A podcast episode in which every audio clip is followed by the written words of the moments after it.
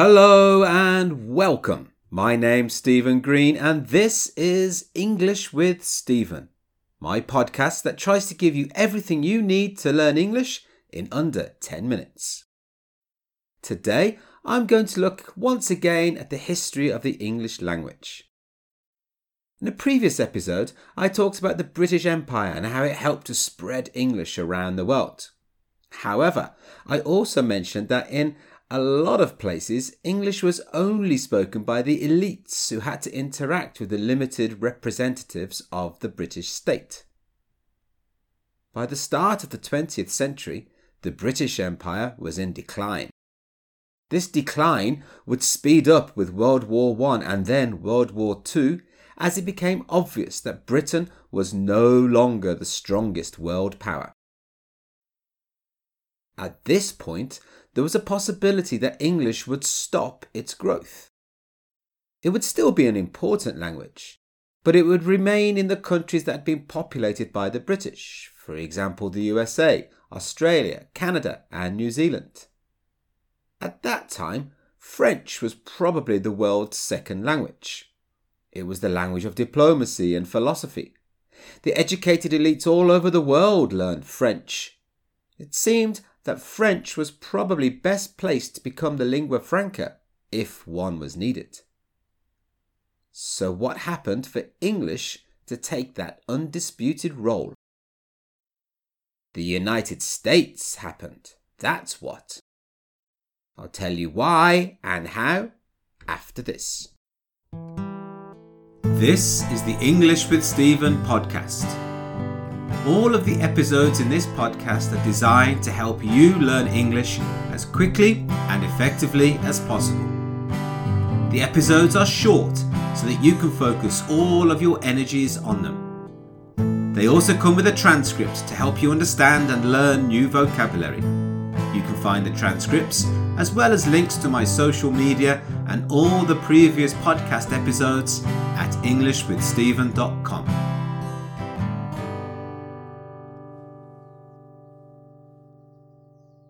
Before we look at how the USA encouraged the world to speak English, I'd like to ask you to drop a rating on this podcast. I'd love a five star rating on the podcast app that you use to listen to this show.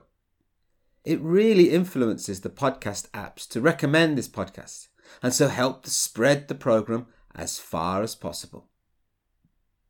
Since the USA gained independence until World War I, there was a debate about how much the country should interact with the rest of the world.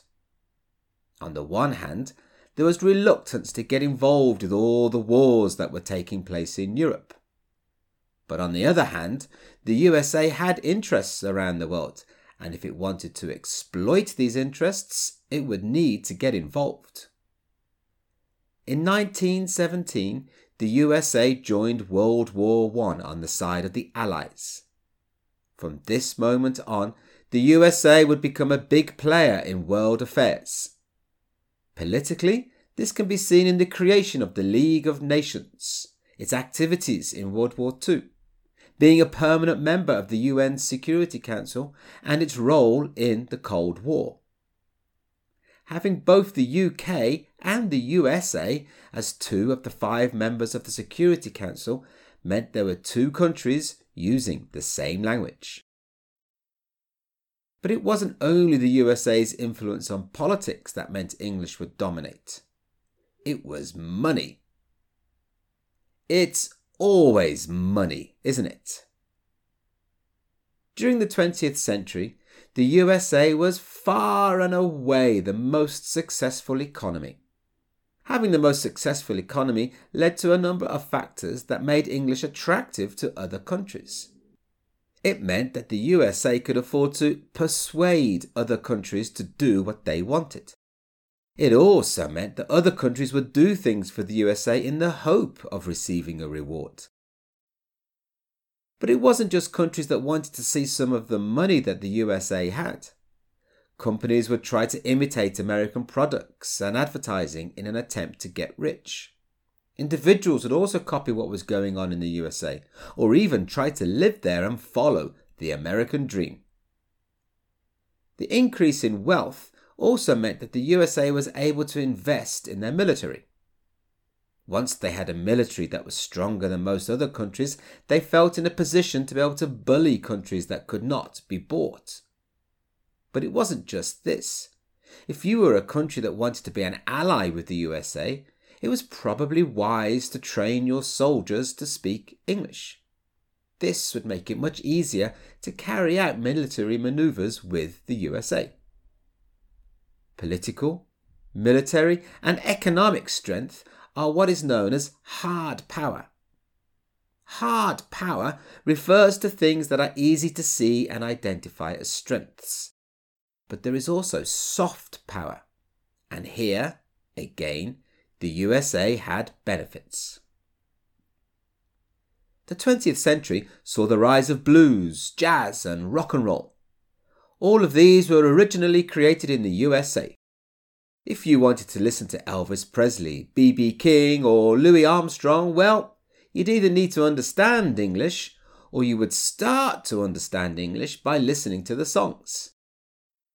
Yes, there were other countries that quickly adapted American music, but initially these were other English speaking countries like Britain, Ireland, and Australia, which just reinforced the dominance of English. Along with music, comes Hollywood. American movies were supplied all over the world and they showed a USA with money and glamour. The suggestion being that if you wanted money and glamour, you'd need to speak English. Another example of soft power is education. The USA spent a lot of money on research and development and very quickly had some of the best universities in the world. If you were an ambitious academic, the place to be was the USA. And, of course, when you get the best academics, you very quickly get the best students. People from all over the world applied to American universities, seeing them as a guaranteed way to get the best possible education. All of this needed English. As the 20th century continued, we start to see innovation taking place in the USA. And the biggest of all innovations was the field of information technology. It is only relatively recently that computers have been available in languages other than English, or that kids can play computer games in their own languages. And if you wanted a job in IT, then English was the only game in town. There are lots of other reasons for why the USA was the dominant power of the 20th century, making it the American century for a lot of historians. It is my belief that had the USA spoken a different language, or if the history of the 20th century threw up a different superpower, then we might not be using English as our lingua franca. However, building on the foundations of the British Empire, the American Empire was able to spread its language all over the world. English was, totally by accident, in the right place at the right time. What do you think? Was it inevitable that we speak English all over the world? What other language do you think could have become the world's language? You can leave me a comment on my site, englishwithstephen.com, or on my social media. And please don't forget to rate this podcast on your podcast app. It only takes a couple of seconds and it really does make a difference. Thanks for listening, and I hope to speak to you again next week. Speak later. English with Stephen is written, recorded, and edited by me, Stephen Green. The music you hear at the beginning and end was written and recorded by my friend and former student, Bepi. English with Stephen is recorded in Curitiba, in the south of Brazil. Remember, you can find past episodes, transcripts, social media links, and much, much more on my site, EnglishWithStephen.com. Thanks for listening and good luck with your studies.